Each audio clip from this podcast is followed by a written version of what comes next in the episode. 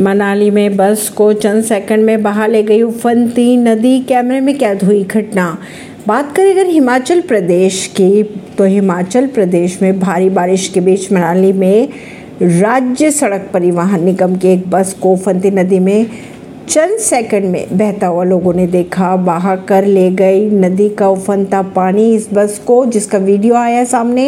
बस नदी किनारे खड़ी हुई थी। वहाँ मुख्यमंत्री सुखविंदर सिंह की अगर बात की जाए तो उन्होंने कहा कि राज्य में बारिश से जुड़ी घटनाओं में करीब चौदह लोगों की मृत्यु हो चुकी है। अब अगर बात करें कि उत्तर भारत में क्यों हो रही है इतनी बारिश तो आईएमडी की अगर माने तो आईएमडी के अनुसार पश्चिम विक्षोभ और मानसूनी हवाओं के हवाओं के चलते उत्तर भारत में कई इलाकों में अत्यधिक बारिश हो रही है। आईएमडी ने कहा है कि यह मेल शनिवार को जम्मू कश्मीर और रविवार को हिमाचल प्रदेश के आसपास केंद्रित था। अरब सागर और बंगाल की खाड़ी दोनों में नमी मिलने के चलते इन इलाकों में ज़्यादा बारिश हो रही है। ऐसी ही खबरों को जानने के लिए जुड़े रहिए जनता सरिश्ता रिश्ता पॉडकास्ट से। परवीन दिल्ली से।